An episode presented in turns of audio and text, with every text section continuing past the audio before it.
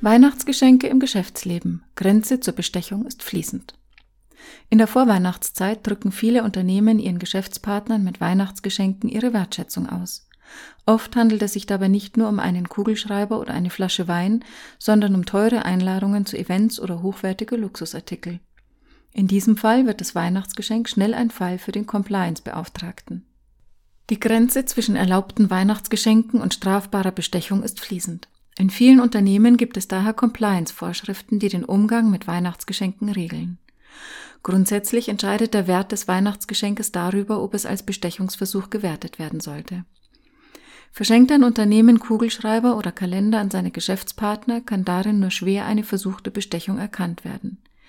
Bei VIP-Karten für ein Konzert oder ein Sportevent sieht das schon anders aus. Teure Weihnachtsgeschenke stehen schon im Verdacht, den Geschäftspartner zu einer bestimmten Handlung zu motivieren.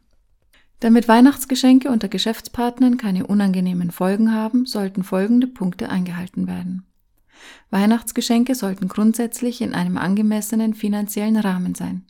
Lieber preiswerter als zu luxuriös.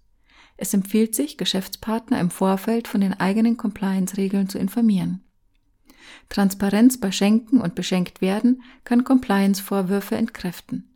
Aus diesem Grund sollten Weihnachtsgeschenke dokumentiert werden.